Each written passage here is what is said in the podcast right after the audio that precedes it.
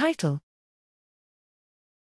ClickTrain evoked steady state harmonic response as a novel pharmacodynamic biomarker of cortical oscillatory synchrony.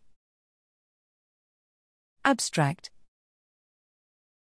Sensory networks naturally entrain to rhythmic stimuli like a click train delivered at a particular frequency. Such synchronization is integral to information processing, can be measured by electroencephalography, EEG, and is an accessible index of neural network function.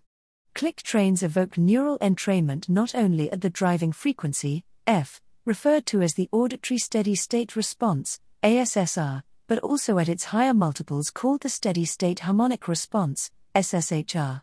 Since harmonics play an important and non redundant role in acoustic information processing, we hypothesized that SSHR may differ from ASSR in presentation and pharmacological sensitivity.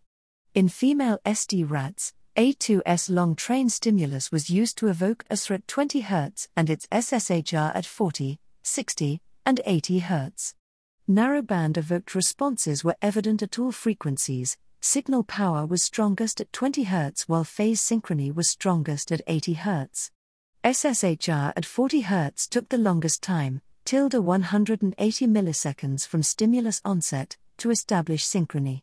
The NMDA antagonist MK801, 0.025 to 0.1 mg kg, did not consistently affect 20 Hz ASSR phase synchrony but robustly and dose dependently attenuated synchrony of all SSHR.